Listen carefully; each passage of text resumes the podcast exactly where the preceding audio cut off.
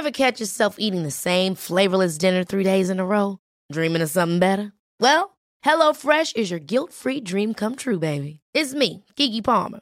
Let's wake up those taste buds with hot, juicy pecan-crusted chicken or garlic butter shrimp scampi. Mm. Hello Fresh. Stop dreaming of all the delicious possibilities and dig in at HelloFresh.com. Let's get this dinner party started. When you're ready to pop the question, the last thing you want to do is second guess the ring.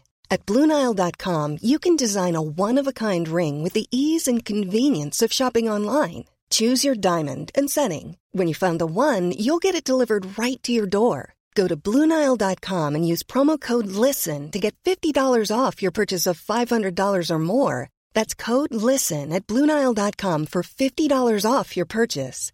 Bluenile.com code LISTEN. Hey, it's Danny Pellegrino from Everything Iconic. Ready to upgrade your style game without blowing your budget? Check out Quince. They've got all the good stuff shirts and polos, activewear, and fine leather goods, all at 50 to 80% less than other high end brands. And the best part? They're all about safe, ethical, and responsible manufacturing. Get that luxury vibe without the luxury price tag. Hit up quince.com slash upgrade for free shipping and 365 day returns on your next order. That's quince.com slash upgrade. Hey, it's Ryan Reynolds, and I'm here with Keith, co star of my upcoming film, If, only in theaters, May 17th. Do you want to tell people the big news? All right, I'll do it. Sign up now and you'll get unlimited for $15 a month in six months of Paramount Plus Essential Plan on us. Mintmobile.com slash switch. Upfront payment of $45 equivalent to $15 per month. Unlimited over 40 gigabytes per month. Face lower speeds. Videos at 480p. Active Mint customers by 531.24 get six months of Paramount Plus Essential Plan. Auto renews after six months. Offer ends May 31st, 2024. Separate Paramount Plus registration required. Terms and conditions apply if rated PG.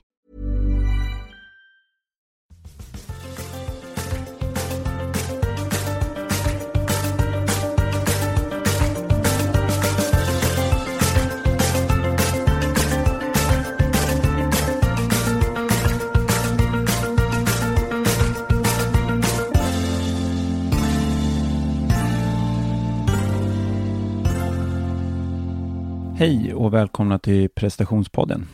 Jag heter Per Lundvall och det här blir ett lite speciellt avsnitt. För här sitter jag inte med Caroline Norbeli. Hon är på semester på Mallis med familjen och släkten. Jag sitter på landet i Roslagen och blickar ut över havet. Om det är prat i bakgrunden så är det bara min familj som är här uppe med mig. Man är verkligen nära naturen när man bor i ett sånt här litet hus på landet så här på sommaren. I natt stötte jag till exempel på en grävling som kom prasslande mot mig. Den såg mig inte förrän det var någon meter ifrån mig. Jag rörde mig och så såg den mig plötsligt och sprang iväg ut i skogen. Idag ska vi lyssna på en intervju med den kloka och erfarna personliga tränaren Sofia Ståhl, eller mer känd som PT-Fia. Hon är 29 år och har en av Sveriges mest lästa hälsobloggar. En mänsklig hälsoblogg om träning, mat, stress, vardag och det där med att försöka hitta balans i livet. Fia har skrivit böcker som eh, 10 i topp och eh, Trappträning. Just nu väntar hon barn och hon bloggar, poddar och föreläser utöver sina kunder som hon är PT för. Vi träffade henne på hennes kontor på Östermalm i Stockholm.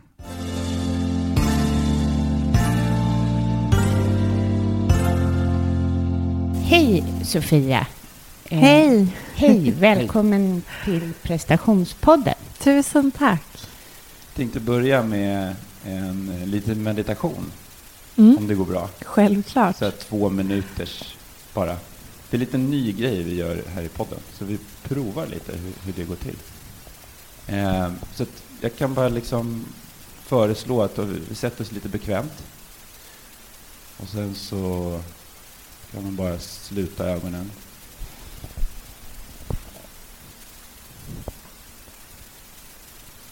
Och sen bara dra in luft genom näsan och ner i lungorna.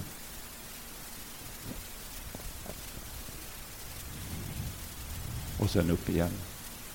Och bara känna in hur kroppen expanderar för varje andetag.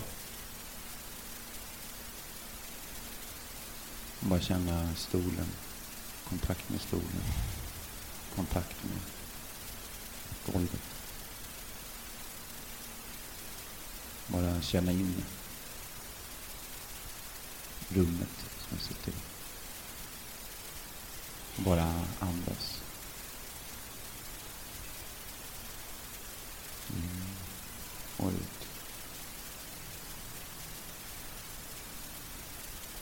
Sen i din egen takt så kan du ta två djupa andetag. In genom näsan och ut genom munnen. Och öppna ögonen. Bara ta med dig den här lilla stunden till resten av dagen. Tack. Åh, tack! Det var ju väldigt skönt. Ja, och så ringer min telefon. ja. Det är kanske är lite symptomatiskt på det som vi ska prata om. ja, precis. Precis. Vad skönt. Vad roligt att få komma hit till eh, ditt fina kontor. Ja, Ja. men det är jätteroligt att ha er här. Superkul. Vi fick ju tipset om att eh, kontakta dig för att eh, du har varit med om en utmattningsresa. Mm. Kan du berätta lite? Vad var du då? Eller berätta lite om, om det som hände. Eh, ja, jag blev sjukskriven för utmattningsdepression eh, 2012 vid midsommar. Så nu är det ju ganska precis eh, fem år sedan när vi spelade in det här. Och eh, det var ju... I början så ville jag jättegärna skylla på att det var, handlade om att jag eh, när jag var 19 åkte till USA och eh, jobbade som au pair och blev psykiskt misshandlad av min värdmamma. Eh, och hade en väldigt tuff period och jag vägrade liksom åka hem och jag skulle ta mig igenom det och liksom det blev ju ett trauma där för jag stannade i nio, nästan tio månader ändå av det här året innan jag till slut tog mig hem. Vad gjorde hon? Eh, alltså en psykisk misshandel kan ju liknas vid, en fysisk. Så bara det att istället för att man får fysiska slag så är det att du är rädd för att eh, det är liksom mentalt och du blir psykiskt nedbruten. Mm. Eh, går hela tiden runt och undrar, tassar på tå, vad, liksom, vad är det som jag gör fel idag? Eh, vilket humör är hon på? Vad ska jag få en utskällning för? Eh, vad, som man bara existerar och det är felet för dagen Mm. ungefär. Kort sagt då, men väldigt likt en fysiskt. Ja. Ehm, Mm. så det var liksom det som jag hela tiden var så okej jag behöver bara prata om det här, jag behöver, behöver bara bearbeta det här så kommer allting bli bra. Eh, men sen när jag har liksom varit sjukskriven, gått i terapi, jobbat med mig själv och eh, ja, försökt att vara lite mer, inte fastna vid just det, så inser jag ju att svaret på varför jag blev sjuk är mycket, mycket mer komplicerat än, än bara den händelsen. Så att det, det har liksom varit så här, trauma, identitetskriser, utmattningen innebär ju så otroligt mycket. Ja. Vilka Mm. liksom komponenter eller liksom delar gjorde att du kraschade då? Eh, dels var det ju att jag hade den här, det här inneboende såret på något vis. Det. Eh, så, som hela tiden förföljde mig. Så, så fort jag inte sysselsatte mig, eh, försökte distrahera mig och jobbade eller liksom gjorde saker. När jag bara var liksom tyst, tog det lugnt, var med mig själv så kom ju allting ikapp. Vilket gjorde att jag mådde väldigt, väldigt dåligt. Vad var det du gjorde för att distrahera dig? Du nämnde jobb. Jobbade väldigt mycket. Ja. Eh, väldigt lite återhämtning. Eh, reste ganska mycket en period. Eh, höll på att starta eget företag. Eh, gick runt med vänner, tv-serien Vänner på datorn hela tiden. När jag duschade, lagade mat, när jag var liksom hemma ensam för att ha ljud och distraktion på hela tiden. Eh, så allt egentligen som jag kunde. Stoppade i hörlurar i öronen och lyssnade på saker när jag gick utanför dörren och sådär. Eh, och sen så var det ju väldigt mycket jobb eh, i kombination med att jag aldrig vilade. Jag jobbade ju från att jag vaknade till att jag gick och la mig. Vad gjorde du då? Var du PT eller hade du redan börjat blogga? Eh, båda två faktiskt. två, Ja. ja. så att jag, jag började som, som PT 2010 på hösten och, sen, eh, och bloggade, började blogga samtidigt. Eh, och sen startade jag startade eget företag och sen så var det liksom, rullade det på och det blev väldigt mycket, mycket jobb väldigt snabbt. Eh, vilket var jättebra för mig som, som var i den situationen jag var. Att jag ville inte göra annat än att jobba för att jag ville bara fly från, från det mesta. Så då när du liksom kom ner lite grann och kom, kom ifrån jobbet, kanske tog lite semester eller ledigt så där, då kändes det som du behövde jobba för att hålla dig liksom överleva? Ja, jag intalade ju mig att jag, att jag hade semester att jag var Ja. ledig. För det var just sista halvåret innan jag blev sjukskriven som var det som eskalerade. För då var min, eh, min man på, eller han var ju sambo på den tiden, men då, då var han på en utbytestermin. Så att han bodde utomlands i en termin och pluggade. Och då var det ju fritt fram för mig att jobba ännu mer. Och sen så ville jag också hälsa på honom så att då reste jag ju och då tänkte jag att nu har jag semester för nu är jag utomlands. Men det var ju bara att jag jobbade, jag hade med mig datorn och satt och jobbade hela tiden fast jag inte hade mina fysiska kunder med mig. Ehm, så det var liksom mycket sånt under hela våren till och kroppen började liksom sakta bryta ner och stänga av eh, olika funktioner under tiden tills jag kraschade då. Vilka symptom Usch. kände du då? då? Ehm, alltså jag har skrivit en sån här en lista på de fysiska och psykiska symptomen som jag hade under, under den här tiden. Och det är ju det, är allt ifrån eh, eh, panikångest, alla symptom för depression till att jag inte orkade stå upp till slut. Jag var tvungen att sitta på en pilatesboll för att kunna ha mina kunder på gymmet. Eh, fick mjölksyra av att gå upp för trappor. Eh, tryck över bröstet, kunde inte andas. Eh, hjärtklappning, eh, eh dålig hy, svårt att äta, andningssvårigheter. Ja, men alltså jätte, jättemycket olika saker. Var det en del av din, liksom, ditt tillfrisknande eller ska jag säga, komma tillbaka? Att, att lista ner symptomen eller var det... Ja, ja, det är på ett sätt. Jag har ju bloggat om, om mitt eh, mående sen jag blev sjuk. Mm. I och med att jag, då låg min blogg på Veckorevyn och jag hade väldigt många unga tjejer som följde mig. Eh, så från att jag började bli stresssjuk som jag kallar det så har jag öppet försökt att dela med mig och berätta. Mm. Och då har det kommit många frågor. Så, här, men vad, vad var det som hände? Vad hade du för symptom och sådana saker. Så Var till det, själv, slut så var det självklart att gå ut med det här? Ja, men jag kände sånt ansvar i och med att jag hade en sån stor publik och för att det var målgruppen unga tjejer. Och sen var det ju inte, det var ju svårt för att många tyckte att så här, men vadå, du som hälsoprofil och, och PT, du kan ju inte vara psykiskt sjuk. Så får Det är jag ju, höra så här, varför jag bloggar Ja. som stresscoachen bara, du kan väl inte vara stressad? Men Ja. det är precis det jag är. Det är ju Mm. därför jag skriver om det. Och det finns ju en anledning att man jobbar med hälsa. Mm. Man är Precis. medveten, man är ofta en känslig person. ja, och det är ju, jag tror ju någonstans att man blir lite, kanske inte bättre, men att man det, man har ju en större kompetens om man är, har egna erfarenheter och att Ja. man har upplevt saker själv. det går inte att Det prata går- nej, annars så om att, det. eh, Nej. Det det, går inte att läsa en bok och sen berätta för någon Nej. som är stressad. precis. I alla fall skulle inte jag gå till en stresscoach som inte vet vad stress är eller som märker pratar liksom saker som jag känner igen. Mm. Det är ju Nej. ett förtroendejobb. Mm, Men vad otroligt härligt att du har kunnat dela med dig om det här till en så stor målgrupp. Det är ju... Jag tänker, vi, vi har ju den här podden för att hjälpa andra, men känner jag så här, du måste ha hjälpt jättemånga med din blogg. Jag hoppas det. Ja, det Ja, Jo, nej, men men tittar jag- man på den så verkar det ju verkligen så. Alltså du har ju Ja. enorm respons. Ja, det, och det, det har det ju verkligen varit Mm. eh, genom åren och fortfarande, trots att det nu är fem år sedan och jag inte skriver lika mycket om det. Mm. Men jag inser också ibland att jag kanske har varit lite fånge de senaste åren i mitt friska liv för att jag har sånt ut svängarna så mycket. Nej, Utan att jag har liksom ramar, jag har liksom vissa rutiner, vissa saker Mm. väljer jag bort för att det kostar för mycket energi. Så att då kände jag att men gud, jag måste ju ta ut svängarna för att vara frisk på riktigt. Eller Mm. Så det finns ju... Vilken bra insikt. Ja, men det, där finns jag alltid något mer. ja. ja, men för det är lätt att man hamnar i att man säger okej, men nu är jag frisk, nu lever jag som vanligt, Ja. Men så här, hur, hur fri är jag i det friska livet? Nej. Jag har varit ganska begränsad och så här, Ja. okej, men det här gör jag, det där gör jag inte Mm. än. Hej, Så allt tar ju sin tid. Så. Ja, precis. Och det är Mm. så här, hej, vill du kom, gå ut och ta ett glas vin med mig? Bara, eh, eh, um, nej, det måste, ja, nej, jag måste gå och lägga mig. Ja. Ja. det är ju så. Precis, så att det tar, många kan ju...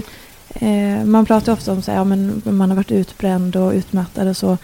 Eh, men det är, också, det, är så här, det är ju en kort period som man kanske är, om man har tur, i sjukdomstillståndet. Mm. Mm. Som är den mest akuta fasen. Absolut. Sen kommer ju allting efteråt och det är det som har tagit tid, i alla fall för mig. Att så här, ja, men fem år senare så är det fortfarande någonting att ta hänsyn till. Mm. Även om det blir mindre och mindre för varje månad som går. Ja. Eh, så man får inte glömma att så här, det är inte så att man är frisk efter tre månader och sen så lever man friskt. Utan det är ju ett Nej. pågående Nej, och sen arbete. De, de runt omkring också är ju, liksom, det är svårare att, låt säga att man bryter benet, då är det väldigt tydligt att man har ett gips på benet. Så här. Ja, kan man ta hänsyn till det Ja. runt omkring.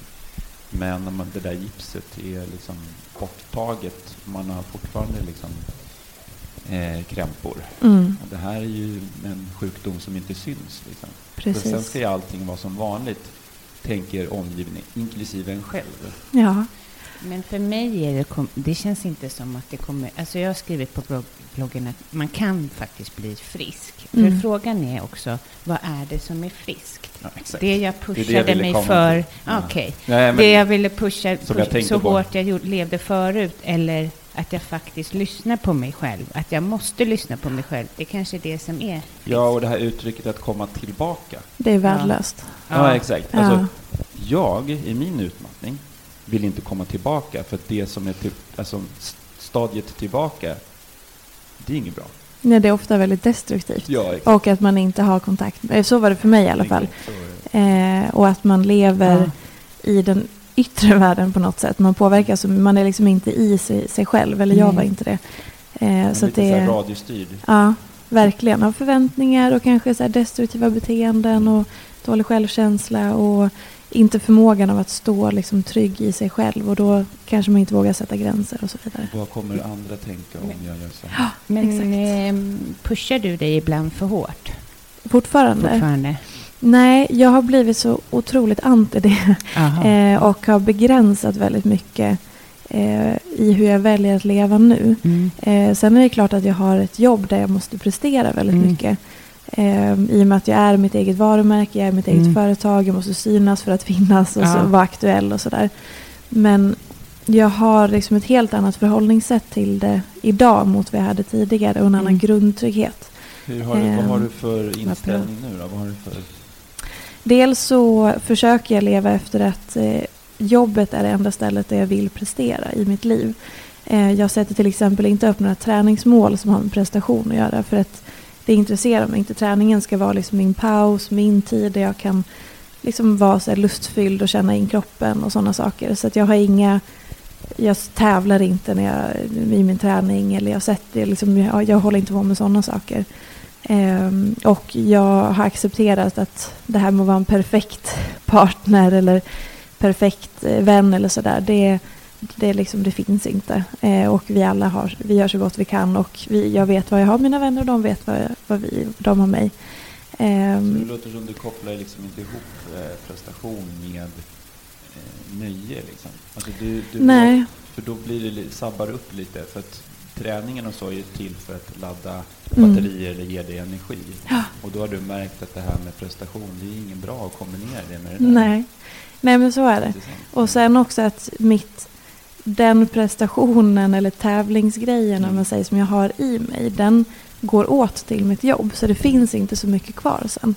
Eh, och jag kämpar ju också med att inte drabbas av prestationsångest för mitt jobb och så. För det är ganska krävande att hela tiden behöva känna att man ska vara aktuell och ha bra självförtroende och vara liksom så synas och höras och allting. Jag kan bli väldigt, väldigt trött och slut av det. Så att när Mm. jag kommer hem så behöver jag bara fylla på, ladda och, och göra andra saker. Så att jag har medvetet valt att okej, på jobbet där måste jag prestera för det ingår i, i mitt arbete. Men eh, i resten av livet så försöker jag undvika det. Har du vant dig vid att ha så många följare och lyssnare och eh, läsare? Och, alltså, är det någonting man vänjer sig vid eller påverkar det dig? Så bara, oh, här, nu är det, gud vad det är många som kommenterar, herregud, vem är jag? Eller, eller hur? Det är väldigt svår fråga för det Ja. är eh, för på ett sätt så är det ju som att jag, jag, mitt jobb är som alla andra anser Mm. jag. Mm. Jag går till ett kontor Mm. och sen så sköter jag det mesta därifrån och sen så skriver jag massa saker och så vidare.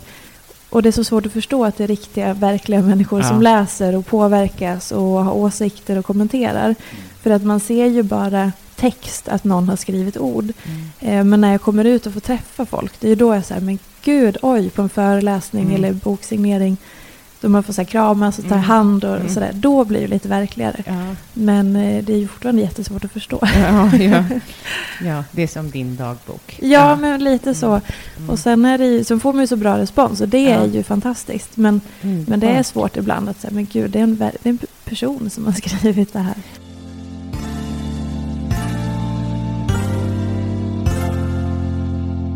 Jag upplever ju ofta att, eh, att jag är två olika, alltså jag är samma grundperson eh, som, som jag alltid har varit.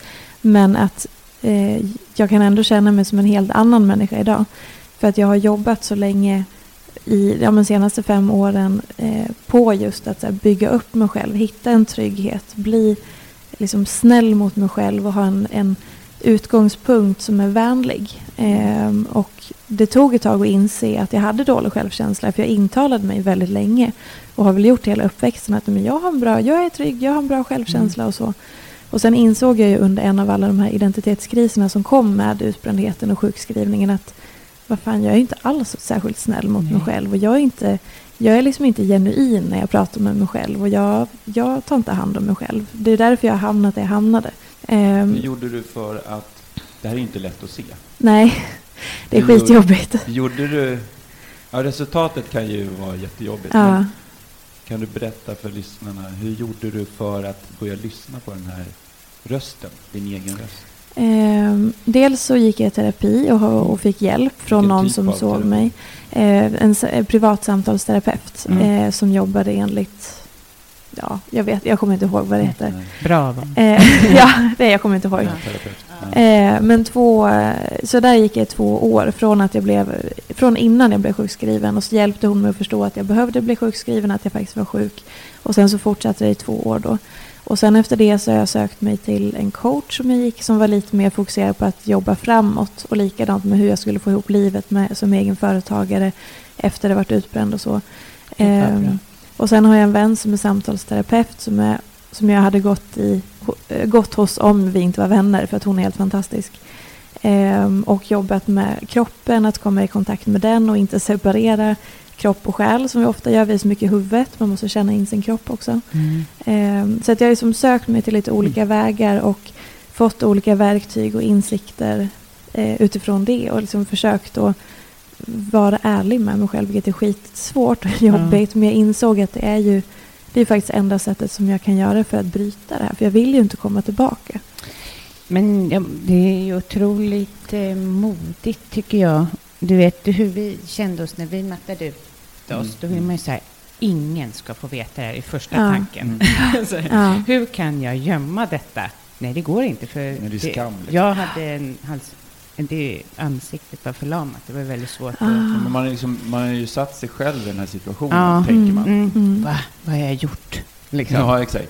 Men därför ställde jag frågan lite här tidigare. Så vad var det för komponenter som gjorde att eh, du hamnade i den här situationen? Mm. Och då när man gör den här listan, och du har ju din blogg, liksom, Mm. vilket liksom gör att man kan få syn på det lite. Alltså att Mm. skriva dagbok för sig själv är ju liknande.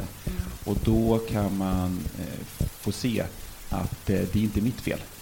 Mycket. Ah, hur tänker, Tänker du, hur tänker Nej, du men då? så här, I mitt fall så var det Mm. ju så här, min mamma gick bort, svårt att påverka cancer. Mm. Eh, och min pappa gick bort. Jag hade jättedåligt samvete för att han, jag hade inte tid att ta hand om honom för att jag hade barn. One size fits all seems like a good idea for clothes until you try them on. Same goes for healthcare. That's why United Healthcare offers flexible, budget friendly coverage for medical, vision, dental, and more. Learn more at uh1.com. There's never been a faster or easier way to start your weight loss journey than with PlushCare. PlushCare accepts most insurance plans and gives you online access to board-certified physicians who can prescribe FDA-approved weight loss medications like Wigovi and Zepbound for those who qualify. Take charge of your health and speak with a board-certified physician about a weight loss plan that's right for you. Get started today at plushcare.com slash weight loss. That's plushcare.com slash weight loss. plushcare.com slash weight loss. Ever catch yourself eating the same flavorless dinner three days in a row? Dreaming of something better? Well, HelloFresh is your guilt-free dream come true, baby. It's me, Gigi Palmer. Let's wake up those taste buds with hot, juicy pecan-crusted chicken or garlic butter shrimp scampi. Mm. Hello Fresh. Stop dreaming of all the delicious possibilities and dig in at hellofresh.com. Let's get this dinner party started.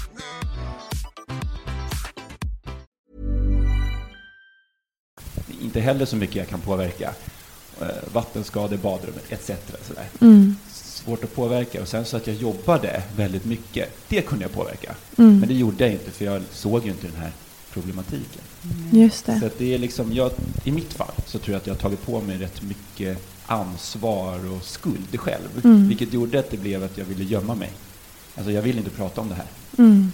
Vad har du för strategier och taktik i vardagen? Om du kan ge lite specifika så ja, våra lyssnare kan Ja. kanske När du ska inspirera. skriva, alltså du skriver ju, Eh, när jag skriver i, alltså i mitt jobb så. jag tänker när du liksom känner att du behöver prestera och det är ändå en, ett område där det Mm. tar väldigt mycket energi. Mm.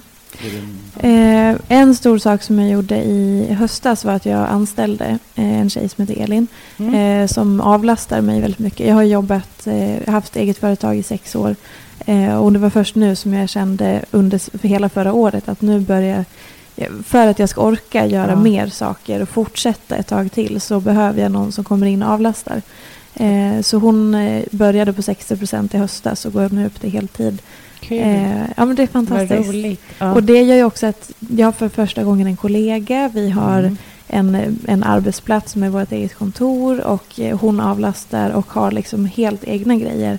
Vilket gör att jag, jag kan fokusera på det som jag är bra på. För det är Mm. ofta en fälla för egna företagare att man gör lite, man gör allt och så Mm. gör man allting hela tiden. Och sen som det blev för mig att till slut så gjorde inte jag det som jag var bra på. Det fick jag göra med högerhanden för att allt annat som jag inte är så bra på, det åt upp all tid. Eh, Det som inte är kreativt utan det administrativa. Vad är du bra på? Det kreativa. Ja. att skapa innehåll, att, att se hur vi ska ta oss framåt, att eh, liksom driva mitt företag, mina, mitt varumärke och så. Eh, att göra podd, skriva böcker, skriva och sånt. Mm. Eh, det Elin är bra på är ju det administrativa, effektivisera, assistera, bolla, vara liksom ett bollplank på andra sidan och sådär. Vad lyxigt. Ja, det är fantastiskt. Och Alltså- också se så här, det här är inte jag duktig på. Det alltså Nej. att man ser så här, ska jag, jag är inte steg. Ja, Mm. jag är inte perfekt, jag har brister. Precis, det. Det här är det som jag är duktig på. Och det här är jag ganska dålig på. Så då är det bättre att den som är duktig på det kan göra det. Så att man kompletterar varandra istället för att tänka jag måste vara perfekt, jag ska Mm. kunna allt. För Mm. ingen människa kan ju allt. Nej. Men det Eh, där krävs ju någon form av självinsikt. ja, Så här, vad tycker jag är kul? ja. Livet eh, tycker jag kräver självinsikt och reflektion varje dag. Och det är ju något som jag har som också har kommit efter utmattningen. Eh, mycket är ju reflektion och att, att jag hela tiden så här kommunicerar med mig själv. Eh, allt ifrån att jag lyssnar på min kroppssignaler när jag blir, eh, som igår när jag stod och var, mitt blodsocker bara sjönk i botten när jag kom hem. Och min mamma bara, men gud vad du var du sur där?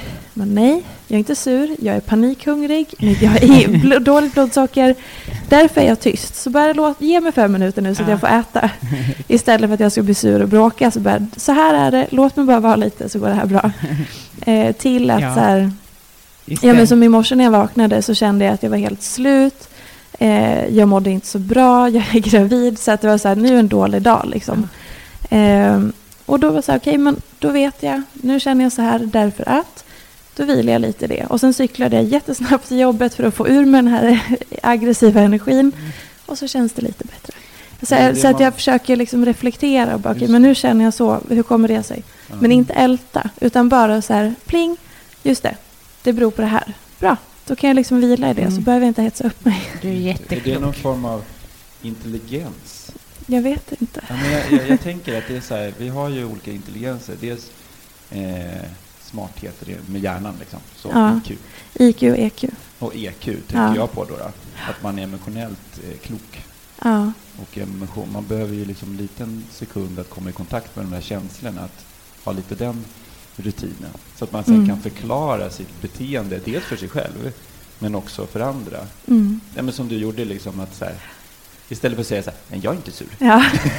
Som är liksom, jag tror att Ja. 99 procent Eller- i mitt fall liksom, ja, skulle säga. eller liksom.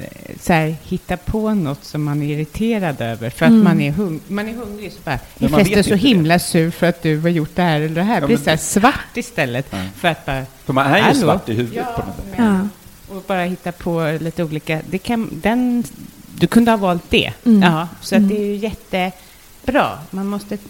Snacka om att ta hand om sin relation. Ja, ja Försöker. försöker. Jo, ja. men det, är- om man väljer Man den försöker. vägen. Ja, jag liksom, försöker har också. möjlighet att se.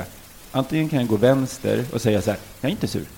Eller också kan man gå höger och säga så här, alltså mitt blodsocker är, Ja. precis som du sa. Mm. Det, är liksom en, det blir ju bättre resultat Ja. att gå den vägen.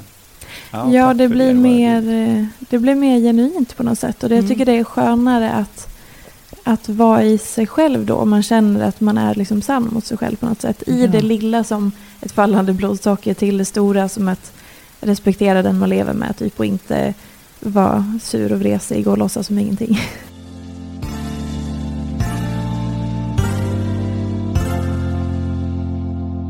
Nu kom jag på att vi fick inte riktigt svar på det här. Alltså hur kände du? Eftersom vi då, vi kände ju så skam och jag Mm. vet att det finns jättemånga som gör det. Och det ska man inte eh, känna. Eh, men man gör det ibland. Du måste ju ha haft några minuter av skam innan du gick ut till bloggen. Eller jag vet inte, hur lång tid tog det och det beslutet och rädslor? Kan du berätta lite om det?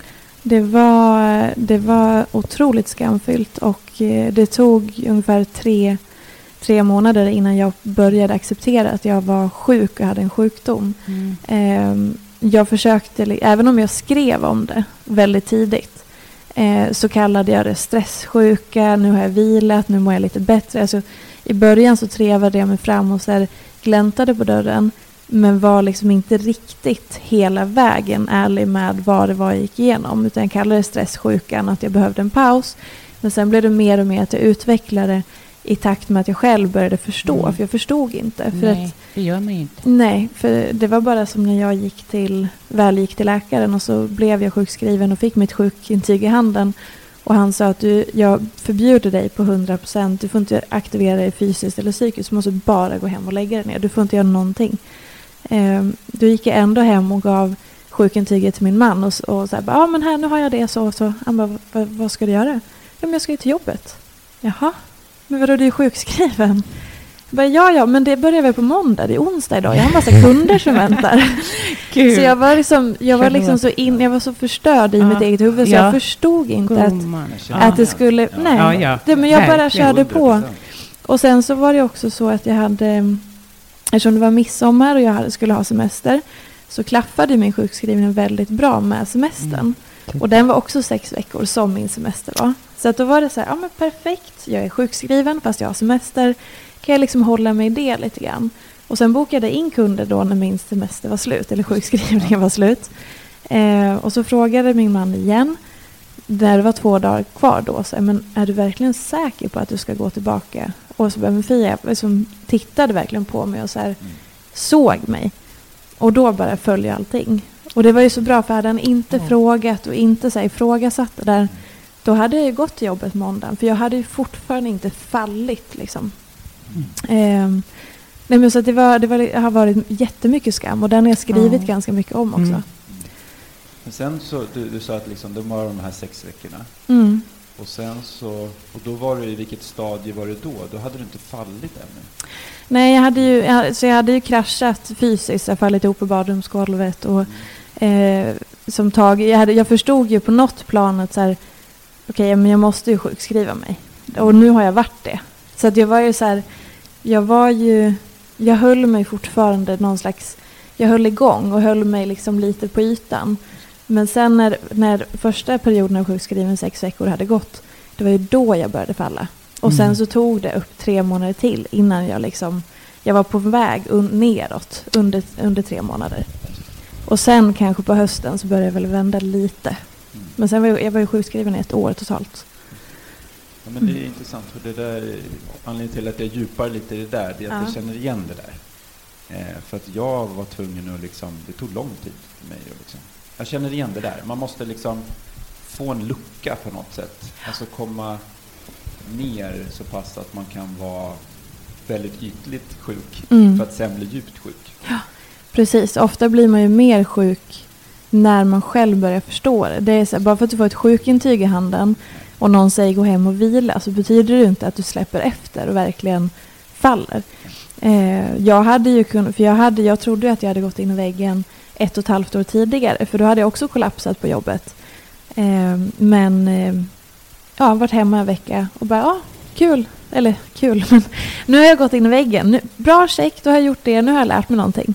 Och då, av den lilla kraschen så lärde jag mig tillräckligt för att jag skulle kunna hålla mig flytande och göra mig ännu sjukare under ett och ett halvt år tills jag verkligen kraschade. Just. Så en sjukskrivning behöver verkligen inte betyda, tycker jag, att man faktiskt blir sjuk, tillåter sig att bli sjuk på riktigt. Man kan ju lura sig själv och många andra ännu ett tag om man skulle vilja. Ja, det här är, det är trickigt alltså. På något sätt så vill man ju fortsätta, alltså viljan är så himla stark att fortsätta i de här vanliga mönstren. Sen ser man inget alternativ, det här är ju ens liv liksom. Så Precis. att jag menar, don't blame them. Eller Och man, fatt, ja, och man fattar ju att vägen tillbaka, alltså man vill ju inte ens ta i det då. För att när man väl har börjat falla och bli så, så sjuk så är det ju, man klarar inte ens av sitt liv. Och då så är det ju därför då som är vem är jag? Och den här värdelöshetskänslan och att man är helt så här, man klarar inte ens av att stå och laga mat i en timme. Eller ta sig upp ur sängen. Jag stod liksom och tittade i fönstret, tittade ner på gatan och bara jag kommer inte ta mig ner till den gatan idag. För att jag, vi bor tre våningar upp. Ja, nej men det går inte. Så värdelös är jag som människa. Kan inte ta mig ner på gatan. Så att det är liksom... det kommer ju så mycket... Ja men verkligen. Och, och då jag som var, jobbar med träning och hälsa och har, hade psykisk ohälsa eh, fick ju också en del eh, näthat i när jag gick ut med det. Att okej, men nu är, nu är situationen så här. För då blev många väldigt provocerade av jag var 24, hade inga barn, jobbade med träning och hälsa. Att jag typ var fejk, att jag skulle stänga ner bloggen för att det är ingen som vill läsa om din misär i alla fall. Och du mår så himla dåligt, we don't care. Hur var det att ta det? Jag är Eh, jättekänslig person. Det var jättejobbigt. Eh, det var ju så här, det var som att sparka på någon som redan ligger. Ja. Och så försöker man ju att dela med sig för jag tänker att det kanske kan hjälpa någon. Och så Det kommer det. någon. Och så var det då ofta äldre kvinnor som blev väldigt provocerade och skrev så här utläggningar och så. Du ska minsann Ja, veta. kanske. precis. Sätta lite på plats och Men sådär. eh, ja, vi, vi når inte ut till tillräckligt många för att få hat än.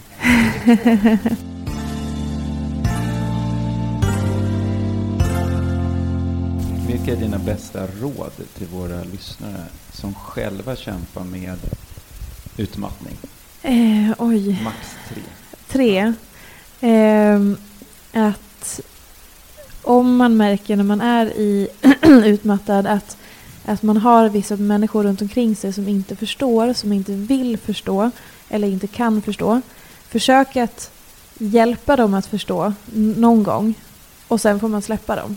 För Mm. att det är inte...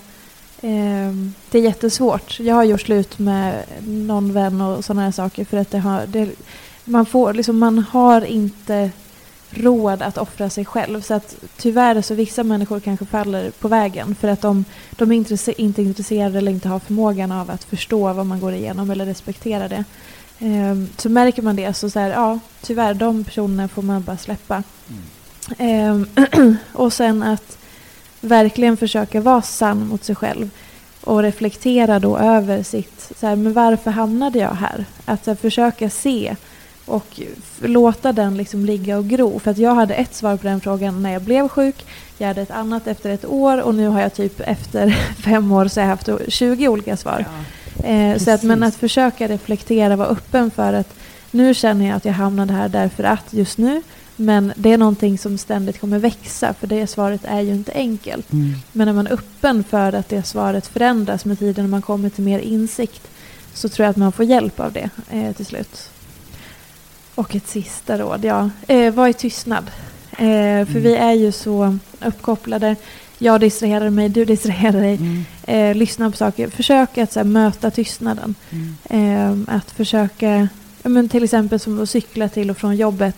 Koppla inte i hörlurarna då. Utan Mm. låt det, den, den liksom vara att du bara är. Mm. Eller att när du kommer hem från jobbet, sätt inte direkt på tvn. Låt det gå tio minuter där det bara är. Så. Där är det ju väldigt svårt med barn. Ja, såklart. Precis. Men att om man tar den där promen-. Om man tar den där promenaden då, Ja, försök att precis. inte lyssna på någonting Exakt, då. Om man får en liten, alltså, hitta någon stund. Mm. Eller på jobbet, ha inte hörlurar med jättehög musik när du jobbar. Sätt Nej. dig lite tyst i något konferensrum eller så. Ja, jag Jag, mår, jag mår rätt... Alltså jag blir distanserad från verkligheten om jag gör det där. Alltså där, förut så distraherade jag mig, det gjorde jag ju. Men nu har det blivit så att jag blir... Jag mår, jag mår dåligt av att ha, eh, vara distanserad sådär på det sättet. Mm. Ja. Mm. Men nu har vi pratat var- lite längre än vad vi har länge. sagt. Men det var så otroligt intressant tack och du är fantastiskt klok. Det har vi ju läst tidigare, men jag hoppas att du är säkert några som inte har följt dig som Ja, lyssnar. Och, Som får liksom Mm. upp ögonen för, ja, men, Ja. eh, för de klokskaperna och erfarenheterna Ja. som du har. Ja. Tack så Vi jättemycket. känner verkligen att, alltså jag känner att eh, det blev som en eh, ytterligare och djupare bild av dig. Ja. Vad Att roligt. få träffa dig. Vad roligt. Tack så Men- jättemycket. Också att eh, det kommer bidra till våran podd, verkligen din vinkel. Mm. Vad glad jag blir. Mm. Tack så jättemycket för att jag fick vara med.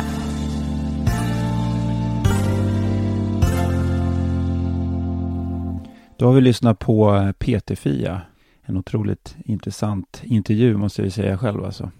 Det var ju fem år sedan som hon mattade ut sig. Och hon säger att hon inte känner att hon kan ta ut svängarna riktigt eh, i det friska livet. För mig är det ju två och ett halvt år sedan som jag kraschade. Och på helgerna är det viktigt för mig att vila och ta igen mig. Och eh, jag kan känna på jobbet att jag känner in att när jag har suttit för länge och jobbat, eh, och mejlat och löst problem, då är det skönt att känna att nej, nu behöver jag gå en sväng. Jag tar mikropauser, går en sväng till köket, går några ärenden istället för att mejla allting så kan jag ta ett papper och bara gå till någon av kollegorna som jag ändå ska prata med istället för att skicka det här mejlet. En annan sak som Fia tar upp, det är det här med att hon är mer vänlig och snäll mot sig själv. Genuin och äkta och ärlig. Och det där är någonting som jag känner igen. Jag kände tidigt att det fanns någonting, att jag ville någonting annat. Men jag visste inte vad det andra var. Det var i gymnasiet, man skulle välja vad man skulle göra eh, här i arbetslivet och så. Men jag visste inte vad det var som fanns att välja på. Jag hade nog behövt att stanna upp och resa och träffa andra med andra prioriteringar här i livet. Men jag tror att jag var rädd för att inte göra rätt. Komma på fel tankar och inte göra det som förväntades av mig. Komma in i hamsterhjulet och göra karriär. Lite oklart vad som förväntades av mig. Helt klart utanför styrd. Det var en annan grej som Fia tog upp där, att vara utanför styrd. Att hon väljer att inte låta andra, vad andra personer tycker och tänker. Förväntningar och krav styra henne. Och mer stå i sig själv. Känna in. Hur känns det just nu? Vad är lustfyllt? Och att acceptera att eh, hon kan inte vara den perfekta vännen. Den perfekta partnern. Att det här perfekta inte finns. Det tyckte jag var otroligt viktig punkt som hon tog upp. Accepterandet. Och sen berättade hon också att hon har tagit hjälp. Att hon har gått hos eh, samtalsterapeut i två år. Och när hon kände att hon var klar med det och titta bakåt så ville hon titta framåt. Då tog hon hjälp av en coach. Och sen hade hon dessutom, har hon dessutom en vän som är ett samtalsterapeut som har hjälpt henne med att koppla samman huvudet med kroppen. För hon, precis som jag eh, och många andra med oss, har varit väldigt mycket uppe i huvudet. Att hon, det hon sa var att det var, hon mår väldigt bra av att komma i kontakt med hela sig. Huvudet och kroppen.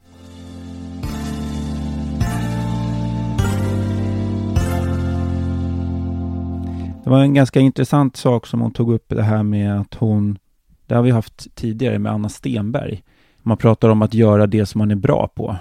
Och i eh, PT Fias eget företag så har hon tagit upp det här att göra det hon är bra på. Att hon har faktiskt kunnat anställa en person som är mycket bättre kring administration så att hon får fokusera på det kreativa.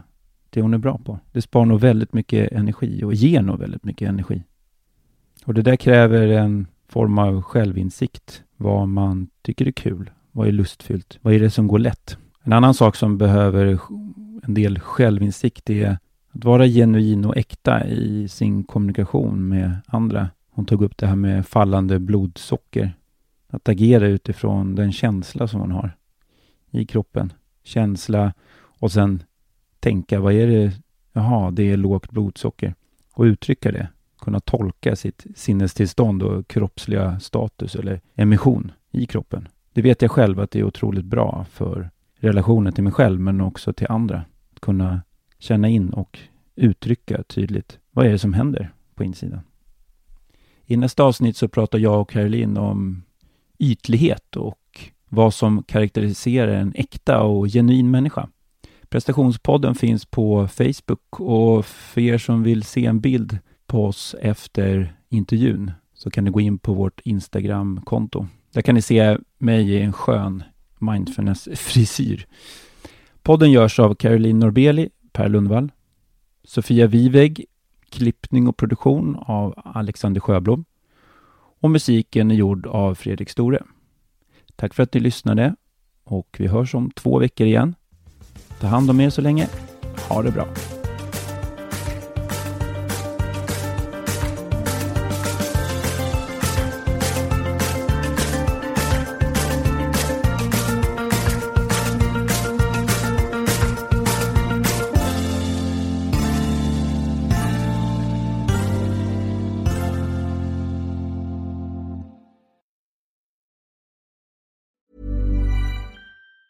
Planning for your next trip? Elevate your travel style with Quince. Quince has all the jet setting essentials you'll want for your next getaway, like European linen, premium luggage options, buttery soft Italian leather bags, and so much more. And it's all priced at 50 to 80% less than similar brands. Plus, Quince only works with factories that use safe and ethical manufacturing practices. Pack your bags with high-quality essentials you'll be wearing for vacations to come with Quince. Go to quince.com slash trip for free shipping and 365-day returns.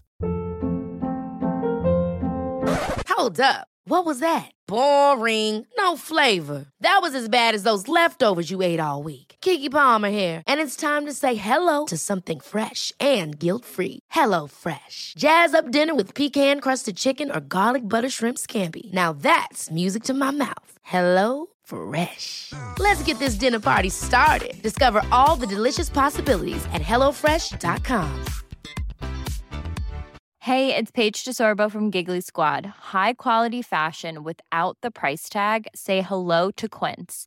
I'm snagging high-end essentials like cozy cashmere sweaters, sleek leather jackets, fine jewelry, and so much more. With Quince being 50 to 80% less than similar brands and they partner with factories that prioritize safe ethical and responsible manufacturing i love that luxury quality within reach. Go to quince.com slash style to get free shipping and 365 day returns on your next order. quince.com slash style